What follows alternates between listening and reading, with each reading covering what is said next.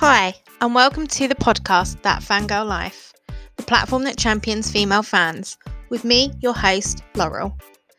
In this week's episode, I'm joined by Natalie Held, a 21 year old digital storyteller obsessed with all things pink, politics, and pop culture. Listeners, we discuss how artists are now using their platforms more than ever to speak out on political issues, how fandoms are tapping into their communities to raise awareness on social issues across the globe, as well as Natalie explaining how including being a fangirl on her CV helped her progress her career in ways she never thought would be possible, and also how she's had her Your Name moment with one of her favourite bands, The Cab.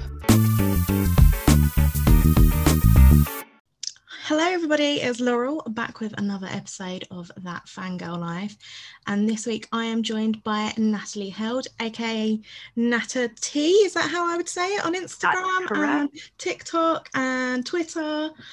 Um, we are going to be talking about fandoms and the crossover into like activism and politics that has kind of transpired a lot over the last, I would say, year and a half, two years.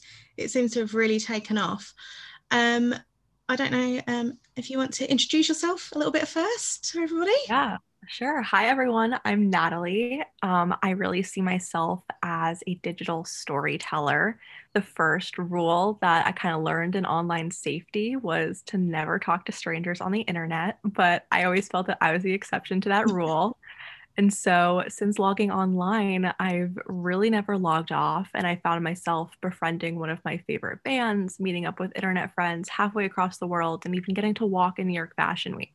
So, I found throughout this kind of fangirl journey that whether it's working in politics and music for a brand or for women empowerment, my goal has always kind of been to translate pop culture, complex issues, and just current events into meaningful communication to kind of help others find their purpose and ignite their passions. So, I recently transitioned out of my role as the director of communications for a Boston City Councilor.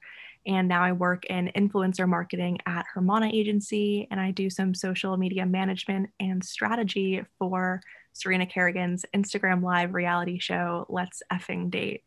So I'm kind of all over the place. Yeah. But I think that's kind of the exciting part here because I hope a lot of you will realize that being a fangirl translates to literally any career, any field, any job you want to do because these skills are so valuable.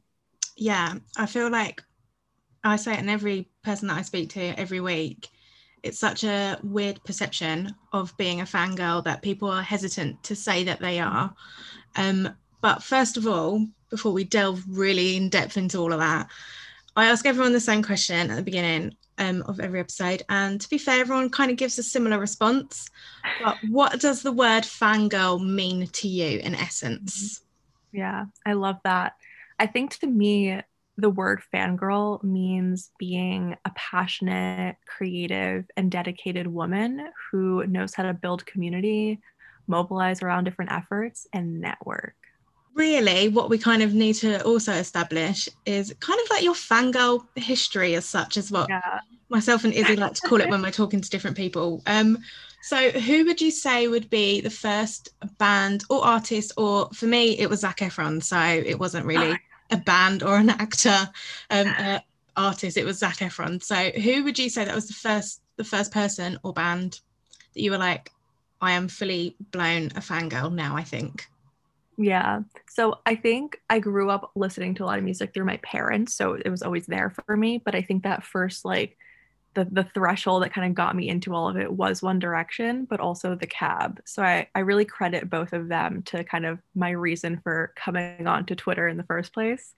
and just finding and my love of music, my passion for it and just kind of rabbit holing from there. what made them both be um yes, like I'm fully signed up, ready. I want to know more about them, like mm-hmm. who they are. What was it compared to other yeah. people that you were listening to?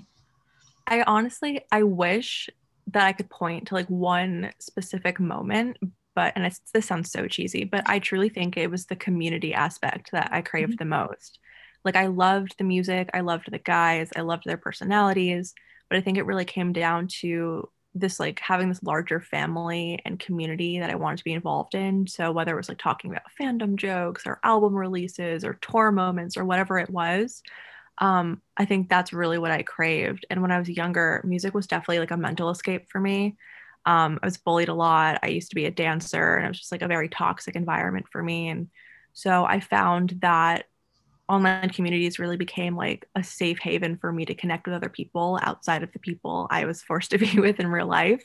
So I was really able to kind of build my own friends and family that way with people like all over the world. And to this day, it's just given me lifelong friendships, incredible job opportunities and experiences. And honestly, the beginning of next month, I'm going to go stay with a friend I've never met in LA for a week. And we've been friends for like seven, eight years at this point. My mom's met her, they've gone out for drinks, and we've still never met, but we've been friends all this time because of One Direction and we have mutual friends. It's crazy. So I feel like that community aspect is really what got me so involved. And I think that says a lot to these guys too, because it's like, who are they if they have such a loyal and just a built community the way they did. So yeah. Like would you say that music as such was a big part of your childhood? Um, or was it kind of more that you discovered artists like One Direction? Because obviously where you, you are in America, mm. for me, I was their first audition for each of them on X Factor on a Saturday night watching for the oh, first time. Um, so was that kind of like a social media on Twitter you discovered it, or I know a lot of people have said YouTube, they've discovered the tour diaries and it kind of spiraled from that. Was it kind of that that you found them through? Yeah, honestly, I wish I could remember. like I really don't because I I remember I it must have been through word of mouth. It must have just been like a, everyone in middle school was listening to One Direction. I got wind of it. I started like watching video diaries, learning about them on YouTube. But I remember I never had a Twitter until I turned like 13. Like I was a good girl. I was like, I'm gonna, I'm gonna wait until I'm 13 to make a Twitter account. But I would have like my iPod touch and I would have Safari open and I'd have at least five tabs all the time just to refresh their Twitter accounts in Safari and not be logged in just to see like what they were saying to fans, what they were tweeting about. And I feel like that was kind of my first entry into like being a fangirl and just wanting to constantly see like what they were up to, what they were doing, what they were saying. But in terms of like my childhood, I never was into the Jonas Brothers. I was never into Justin Bieber. Um, it was really One Direction that just did it for me. But I grew up listening to like a lot of classics just through my parents. Like I'd listen to Queen, Led Zeppelin. I loved U2 um, the Stones, the Beatles, but it really wasn't until I turned 12 and I discovered One Direction that I was like, I need to break away from the music that my parents are listening to and kind of like establish my own like bubblegum pop, yeah. pop, pop kind of. Do you think that from being a teenager and being online, um, what you learned from being part of a fandom then helped you mm. decide career wise kind of like what you wanted to do as such? Yeah, like absolutely. Like I I 100% credit me being a fangirl and being online to truly everything that I do now. Um, I've kind of mentioned it before, but I've taken so many like career paths already. But I found I was really able to kind of identify my passions and kind of hone in on those skills that were essential to all of my work, whether it was digital organizing, mobilization, community engagement and all of that is what really got landed me my job working as a director of communications for an elected official for a year. And i think something that I really came to learn and just realize working in politics is there's totally a fangirl to political organizer pipeline, which honestly just kind of sounds like natural progression at this point. It almost feels like they're synonymous when you think about what an organizer does and what a fangirl does. And when you kind of bring it together for like a political means, it's so similar. Um, I honestly, I talked about this with my boss, Kaylee, on her podcast, Self Care Sunday. We did a whole Fangirls Are the Future episode, and we kind of talked about this and how there really is such a like, there, it's really synonymous between each other. And what's amazing now is I've transitioned away from politics and I work with Kaylee at her influencer agency and I do content creation and strategy for Instagram and TikTok. And I was able to utilize my like Harry Styles TikTok account to be working with Calm on their strategy. So, never in a million years did I think that my understanding of the Harry Styles niche on TikTok was going to benefit me career wise. but here we are. So, yeah. I got to do some fun like video ideas for it. Um, we've been working with awesome celebrity partners there too, and just coming up with strategy for that. And it's just been so surreal to kind of have that direct translation of like, oh, cool, Harry's doing a sleep story to, oh my God, I get to be working with this company on TikTok strategy and engaging super fans online that way. Um, so that was a really crazy and amazing thing. And then over this past year as well, I've been doing a lot of super fan engagement. Um, I worked on a project with a couple friends where we wanted to meet the political moment and kind of bring and bridge together this gap of fandom and mm-hmm. music and politics and activism. And so we did a few things and we ended up raising around like $6,000 for some progressive organizations. And it was just a great way to kind of do what we've always done with built in community, but kind of utilizing our skills um, in digital organizing and fandom to do it. So that was really exciting. And then my other job at Let's Effing Date, um, I do social strategy there. And I got to develop a whole super fan program around the show and around the brand and everything. So that was a really great way to kind of implement my online organizing skills too and like create a whole project of what this could look like and how to build a fan experience. So all over the place totally different things everywhere. But I feel like it really, again, shows that your skills can be transferable to literally any field you want. Like, who would have thought, like, being a fangirl, loving One Direction, working in politics, like, more common than you'd think. Yeah. there like, are a lot of hailers. you would not ever think, really, like, they would go hand in hand.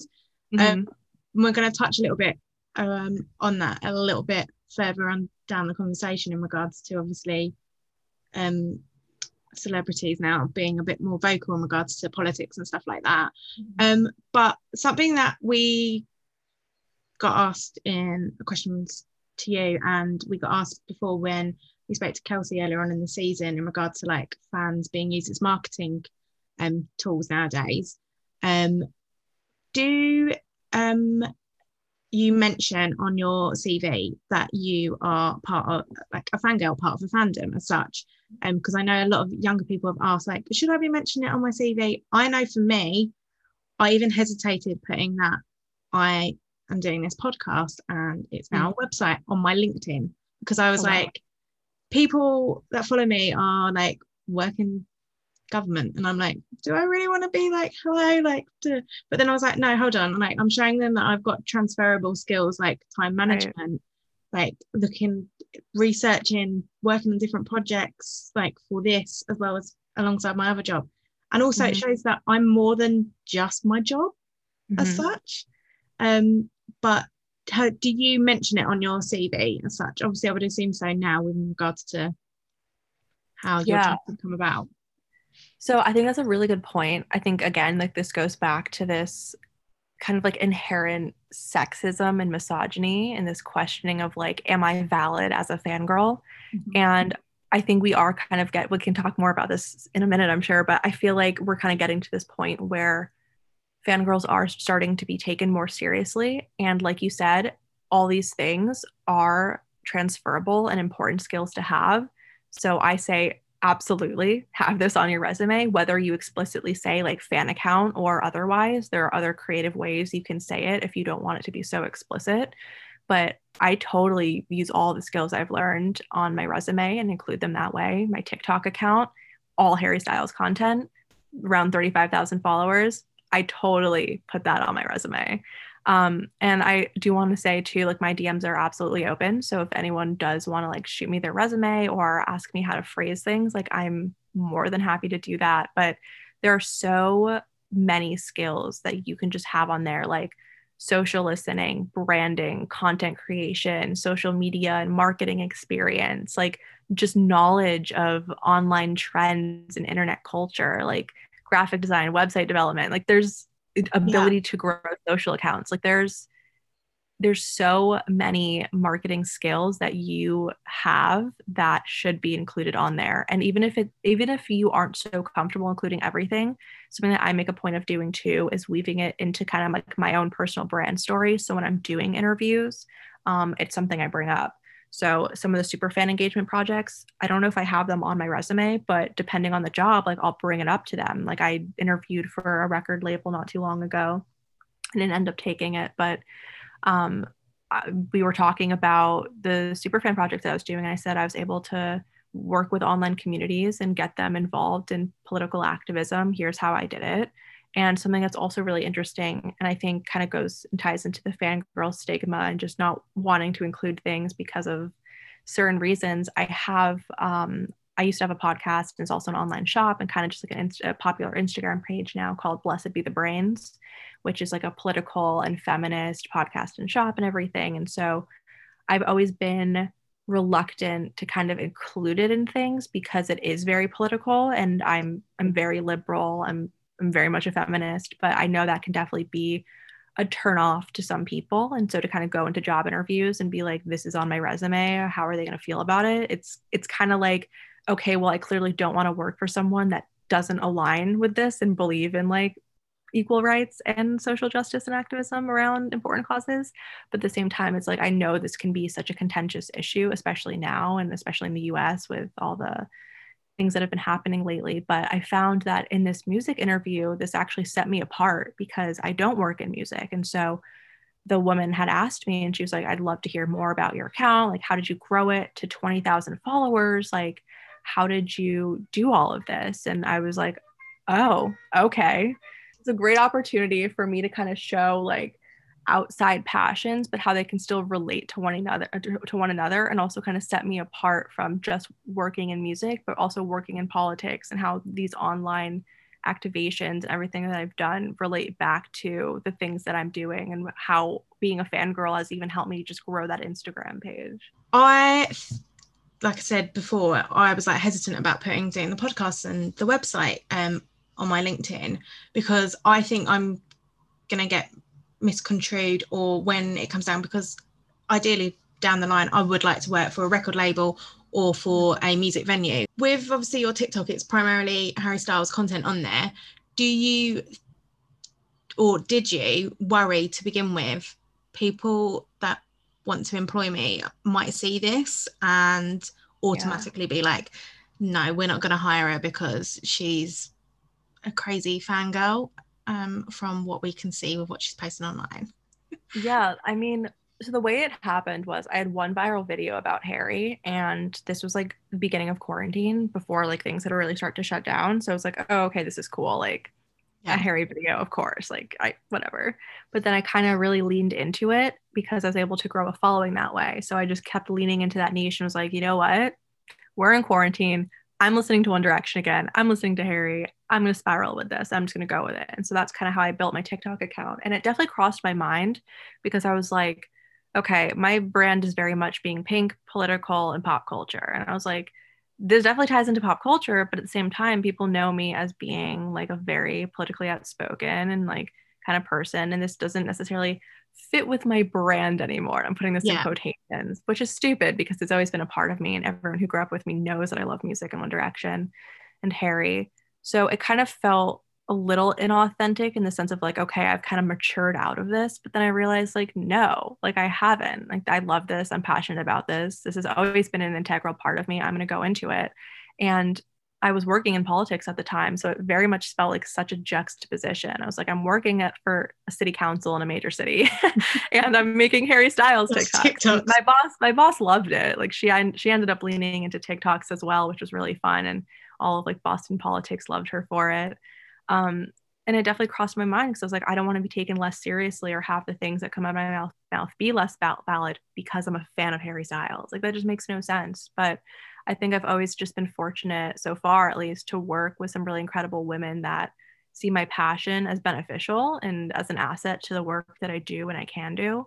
And I think what I've come to realize, honestly, like if an employer doesn't want to hire me because of my Harry Styles content, then that's not an employer I want to work for because I know my talents and my worth. And if they can't see that because I love Harry Styles, then that's that's just truly their loss. Yeah it's always like I always end up referring it back to like sports because mm. yeah, I think it's like just the flip side of obviously something that is being a fangirl seen as such a female feminine thing and then mm. sports is like such a male masculine conception that people have of sports fans and I always think like if it was a sports I don't know like you were doing sports TikToks and stuff like that I feel like people would be like oh yeah like those skills transferable making those videos and whatnot but because it's almost well, it is idolizing a male singer who is attractive, who speaks out on good causes and stuff like that.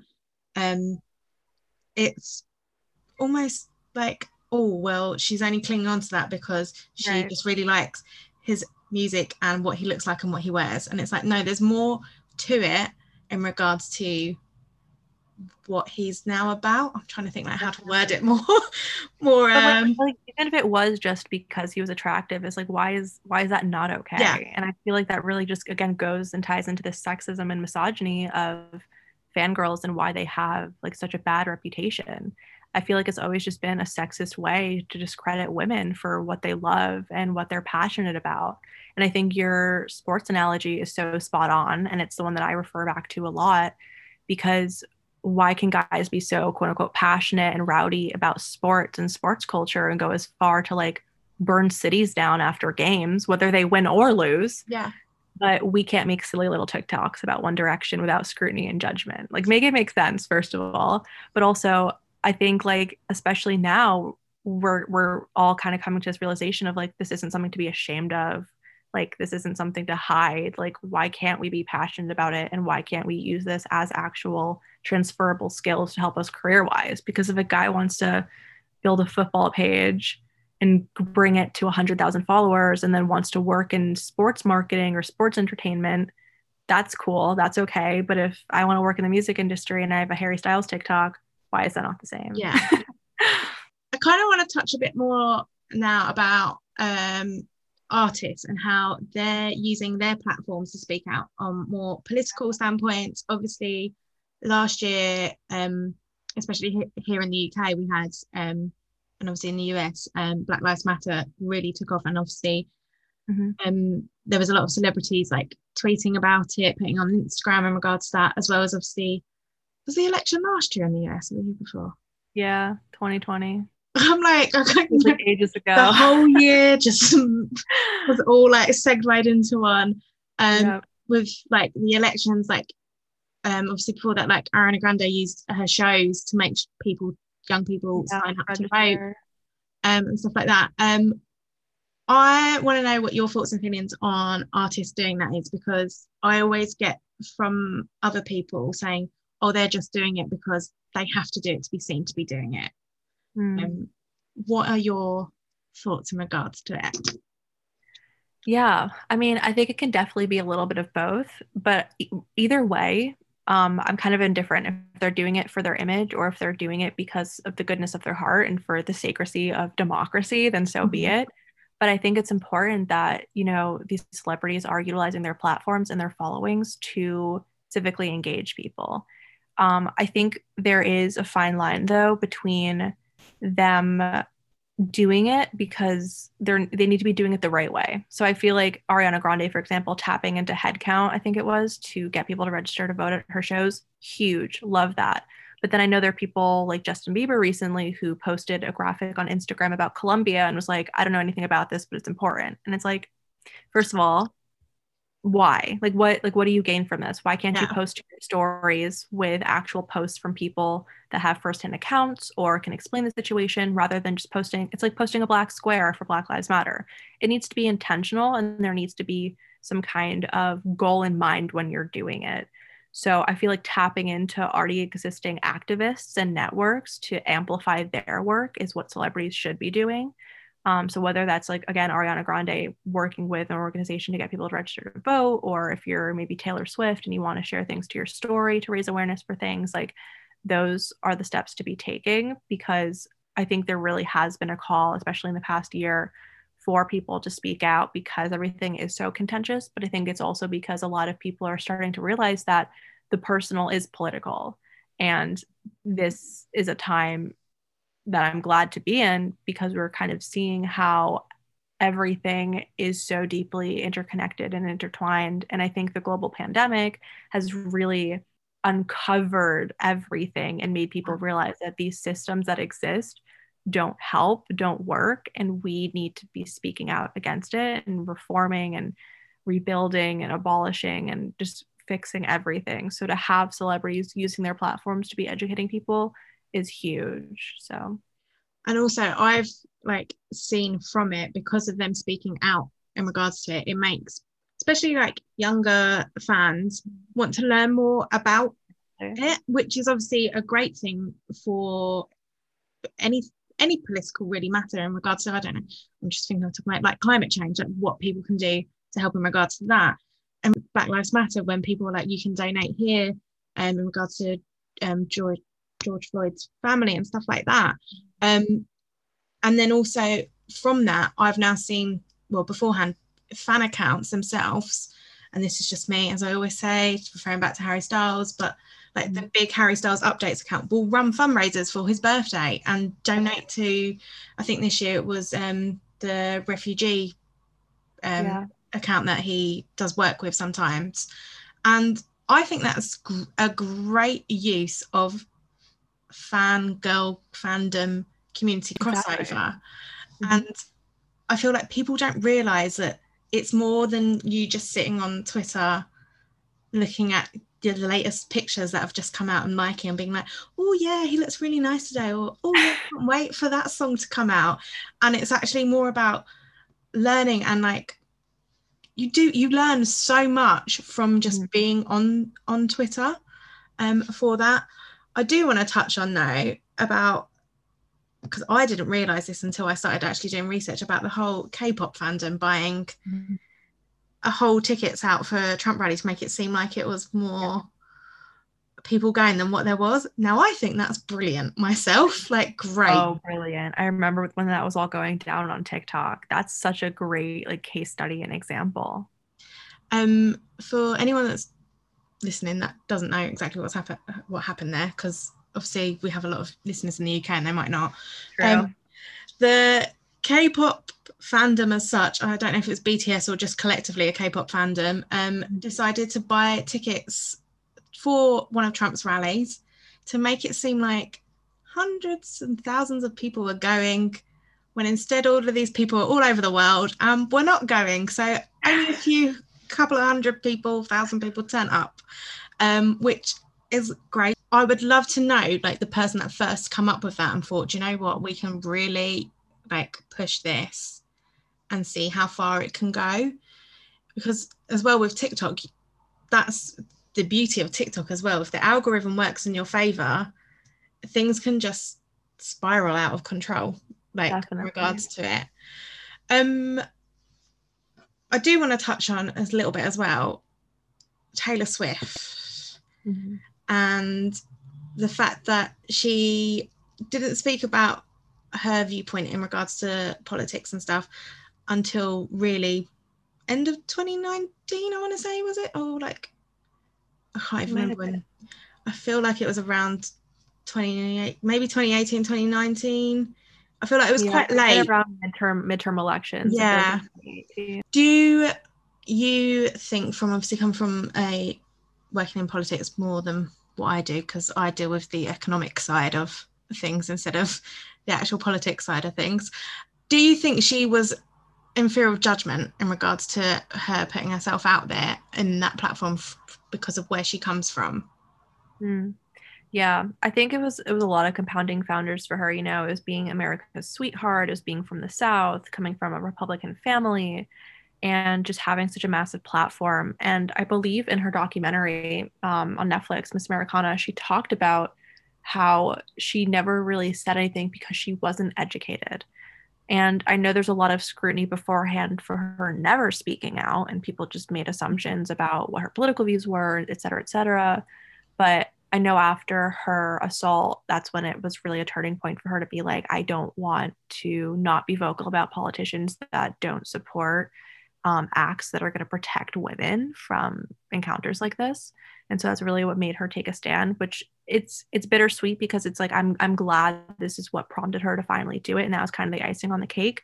But at the same time i wish it didn't take a personal experience for her to say something but i guess we're all human and we all relate to things in different ways and that's kind of when we become knowledgeable about them but i know that her becoming educated on the matter was a really important thing for her too and I, it's very admirable and respectable because again using justin bieber as a bad example it was just unfortunate to see um, a post like that on social media that wasn't educated and it was just a, I know there's something going mm-hmm. on, so I'm posting about it because I feel like there really needs to be that intent. So for her to take the time to educate herself on politics and to make a form an informed opinion and then be vocal about it is huge and what I would hope other people would do. And I know even like with Harry for the past election, he did vote with kindness and he quote tweeted President Biden.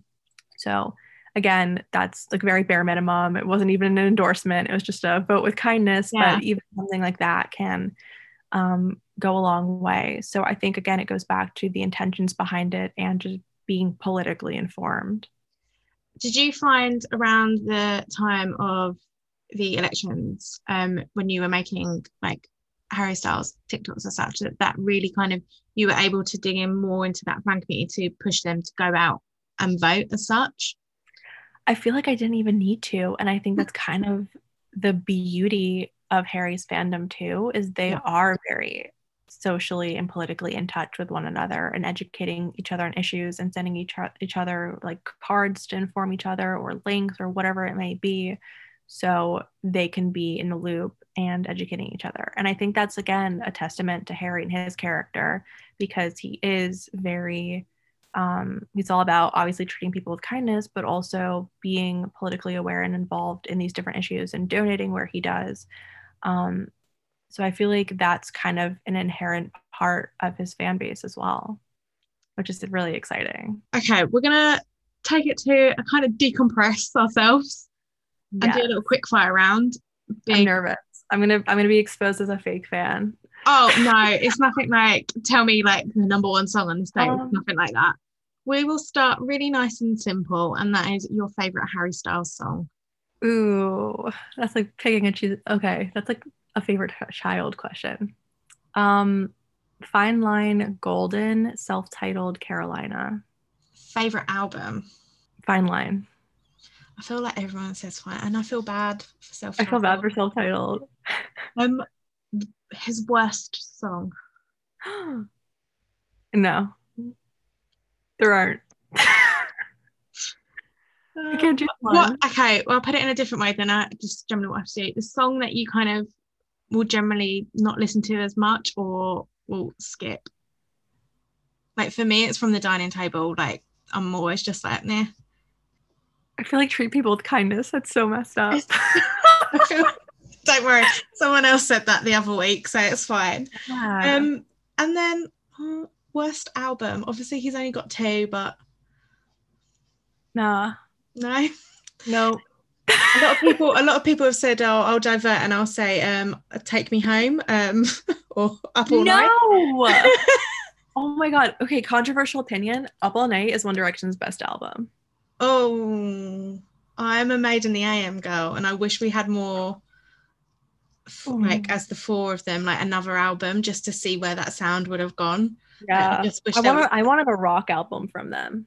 I feel like That's a lot, of, a lot of people have said that, like, uh, like seventies, eighties, like, uh-huh. like kind of rock. Yeah. Um, your favorite music video of Harry's? Okay, this is hard. I'm gonna go with Adore You just because I loved the branding and storytelling of the entire Eroda rollout, but also Watermelon Sugar because I got to interview some of the models for an article that I actually never got published. Your favorite Harry Styles moment? Oh God.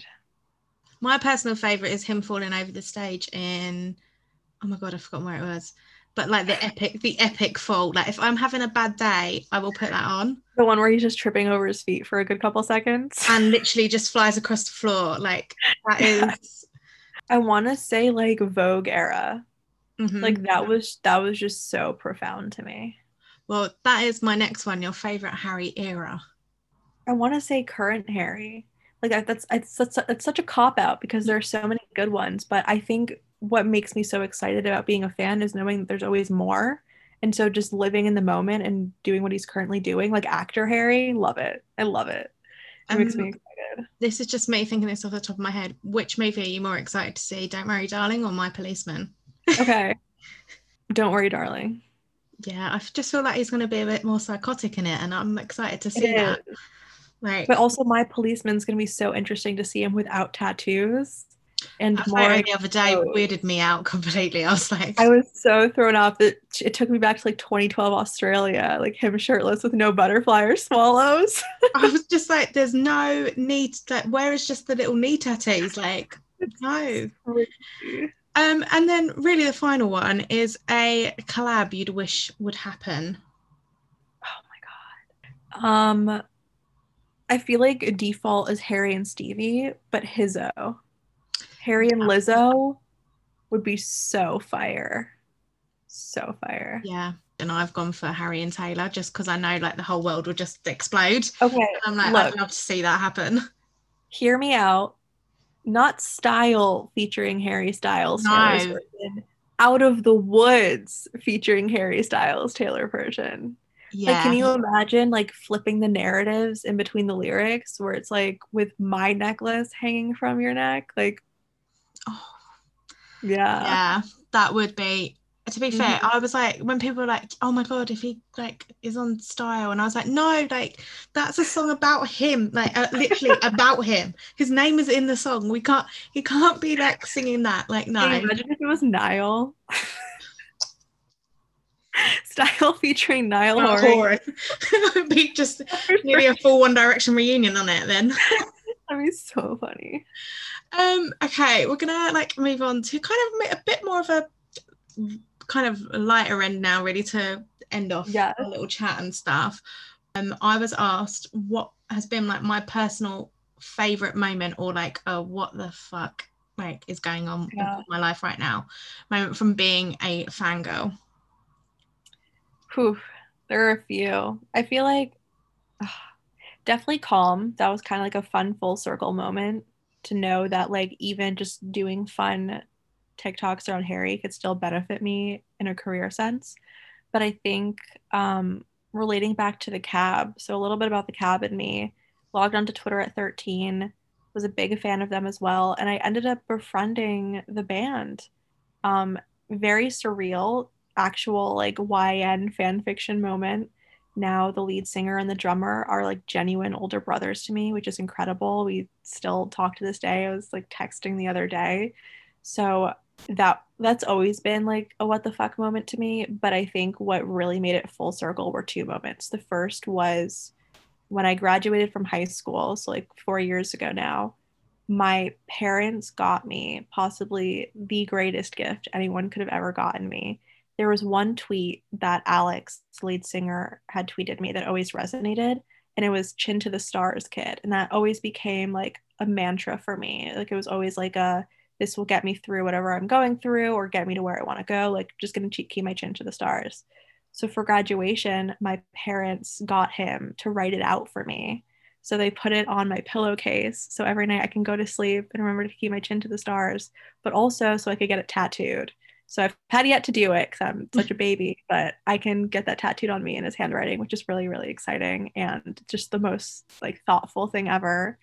And then back in late 2019, so before COVID hit, the cab was looking to release new music and I was kind of in the loop about things. And so I reached out to Alex, the lead singer, and his manager, and was like, I love this band. I love everything that this band has given me. It's given me my passion in social media and marketing and just like like album rollouts and everything. Like I want to pay it forward and I want to do like the social strategy and rollout for the next music release. So I ended up getting on I put together an entire pitch deck with ideas and you know this is like a decade's worth of like knowledge of the band and just knowing what the music sounded like and knowing what the imagery could be and so I got on a pho- on the phone with their manager, who is the most humble, incredible guy. And it was so nerve wracking to me because I was like he works with big name people, and I'm a nobody. like I'm just I'm someone who's passionate. Yeah. And by the end of the call, he was like, "Have you sent this to the guys? Like, have they seen it?" I was like, "No, I wanted to talk to you about it first. He goes, "Okay, well, I'm sending it to them right now. They're gonna love it." And he basically hired me on the spot and was like, would absolutely love to have you be doing this. And obviously, COVID hit, never released anything, but to have that kind of validation of like, you don't even work in music, but this is absolutely incredible and you can do this, like, was Yeah. so surreal for me and just a full circle moment of like, this is what I kind of want to be doing. And it's very possible. So that was that was a major what the fuck moment and still yeah. is saying it out loud again. That that's like literally like you said, your name story come to life as such. No, like, literally. like literally. Do your friends or family like judge you in regards for it? Yeah. So I think when I was younger, like definitely in middle school, it was hard because again, I was bullied. I wasn't surrounded by nice people. And so that was again like another point to be bullied by like oh she's always on her phone oh she's always on twitter she's talking to this band guy and and like there's always one moment that sticks out of my mind of like being in like the dance locker room and like girls taking my phone and like locking it in one of their lockers and like I didn't know their combination. And that was just like such a mean girl thing to do. And they'd always be like oh like Alex doesn't actually know you. Like you guys aren't actually friends. And I'd be like no. Like we're we're actually friends. We talk. And then he ended up coming to New York for the 2013 VMAs and I went out to lunch with him and my dad and it was like a 4 hour lunch and it was like the most incredible experience and i feel like that kind of got them to shut up and be like oh she is friends with him. Yeah. and, now, and now here here i am like eight years later and still still happening. So like that was kind of like a nice like proving them wrong moment and always like kind of being confident in myself and my relationships. Um, and then in terms of my family i think i've always been fortunate to have um, a great relationship with my parents in terms of like just trust and everything. And so I think, I mean, I know at first they were very skeptical. It's like my 13 year old is talking to strangers and yeah. older guys online. what is this? And so I think even like their friends and like family members would be like, why are you letting Natalie do this? Like that doesn't sound safe. But they would they would follow me. They'd monitor me, they monitor me. They'd see my tweets. And I think after my dad met Alex and we're all at lunch, he was like, okay, like this is a good guy. Like this isn't a weird relationship. Like he's like an older brother to her. He's a great guy. Um, and I remember he was hesitant too. He was like, Natalie, I don't want you to be crushed. Like, what if he's nothing like he is online? And I'm like, no, he is. And even my dad was shocked and was like, wow, he really is. He actually is. And he also got to meet some of my internet friends that way. We all went to lunch after. Like he had a meetup in Central Park and um, that was kind of like kind of solidified in his mind that these are genuine people that look out for me and would protect me. And so the rule kind of be- became like okay you can go into concerts in the city by yourself and in new york by yourself but you need to be with like x y or z friend that's like older and would look out for me. So like one of my friends evan um, internet friend he would be like my dad or like my older brother and he kind of babysit me at shows. And the only rule was my parents would work in the city at the time and so I would need to make sure that like I took the train home with them so I wasn't like traveling home late by myself. Yeah. But they were very trusting of me and the people that I was with and that's that's kind of where that was, which is crazy. Yeah. We did kind of touch on it really, but in your personal opinion, why do you think fangirls get such a bad reputation? And how have you seen this change especially over i think the last year? Yeah. So again i i really just think it's again that sexism and misogyny as a way to discredit women for being intelligent and smart and passionate and dedicated about the things that they love especially comparatively when we look at guys in sports culture for example um, but I think it really is shifting again because people are starting to realize what we have and always do bring to the table, but it's now just really being noticed. And I think again that comes with these like social movements, especially with like K-pop and what they were able to do for the Trump rally, and even just I think celebrities and musicians becoming more politically active, and then kind of seeing like, oh, my fans are responding to this, even though we've always responded to this. Um, and I think it's also a combination of like, at least for me personally, I totally regressed back into like my comfort music and One Direction and just like fandoms this quarantine. And I think that was just kind of like a realization to me of like, I just don't need to hide this or be ashamed anymore. Like, if it's a weird quirk, fine, whatever, but it's something that makes me happy and it's something that like I love to talk about. So, like, why wouldn't I? Like, I'll have friends from high school that just like have known me but have seen me like post Harry things like they'll tag me and stuff or they'll send it to me and it's like a nice like little nod to like I acknowledge you like this and sometimes that's all you need and sometimes you don't need it at all because you can be comfortable enough with liking it yourself and that's all that matters. Very similar kind of questions but I feel like they have very two completely different answers. Um mm-hmm. what has being a fangirl we'll go with taught you first. Whew what has it taught me? I think being a fangirl has taught me that passion is truly everything and to not let anybody dim your light because your dedication to your favorite artists and projects and social media is just so extremely valuable. And if someone can't see that, then they could probably never see in the first place. So just keep being passionate and doing what you love and talking about what you love. And I promise you, it'll get you to wherever you want to be. And then the final one is what has being a fangirl brought to your life? I feel like everyone has a very similar answer to this question as such, but what has it brought to you? It's honestly brought everything. It's my passions, my friendships, my best experiences, job opportunities, like I literally met up with a friend halfway across the world because of the cab. I walked in New York Fashion Week because a friend of mine who I met through the cab like knew someone with a company that was walking New York Fashion Week and was casting models. Like all of my connections to this day are because of what I was able to do at like 13 through having a fan account. So I I truly would not be the person I am today if it wasn't for being a fangirl. A big, big thank you to Natalie for joining me on this week's episode. If you want to find out more about Natalie, head over to our Instagram page at that Fangirl Life podcast. Also, if you are enjoying the podcast, please do follow us on Spotify or leave a review on Apple Podcasts. It really helps others find the show. And join me next week on our season two finale when I'm joined by Aoife, Ali, and Harry from Midnight Memories podcast to discuss all things One Direction and how excessive fans can be.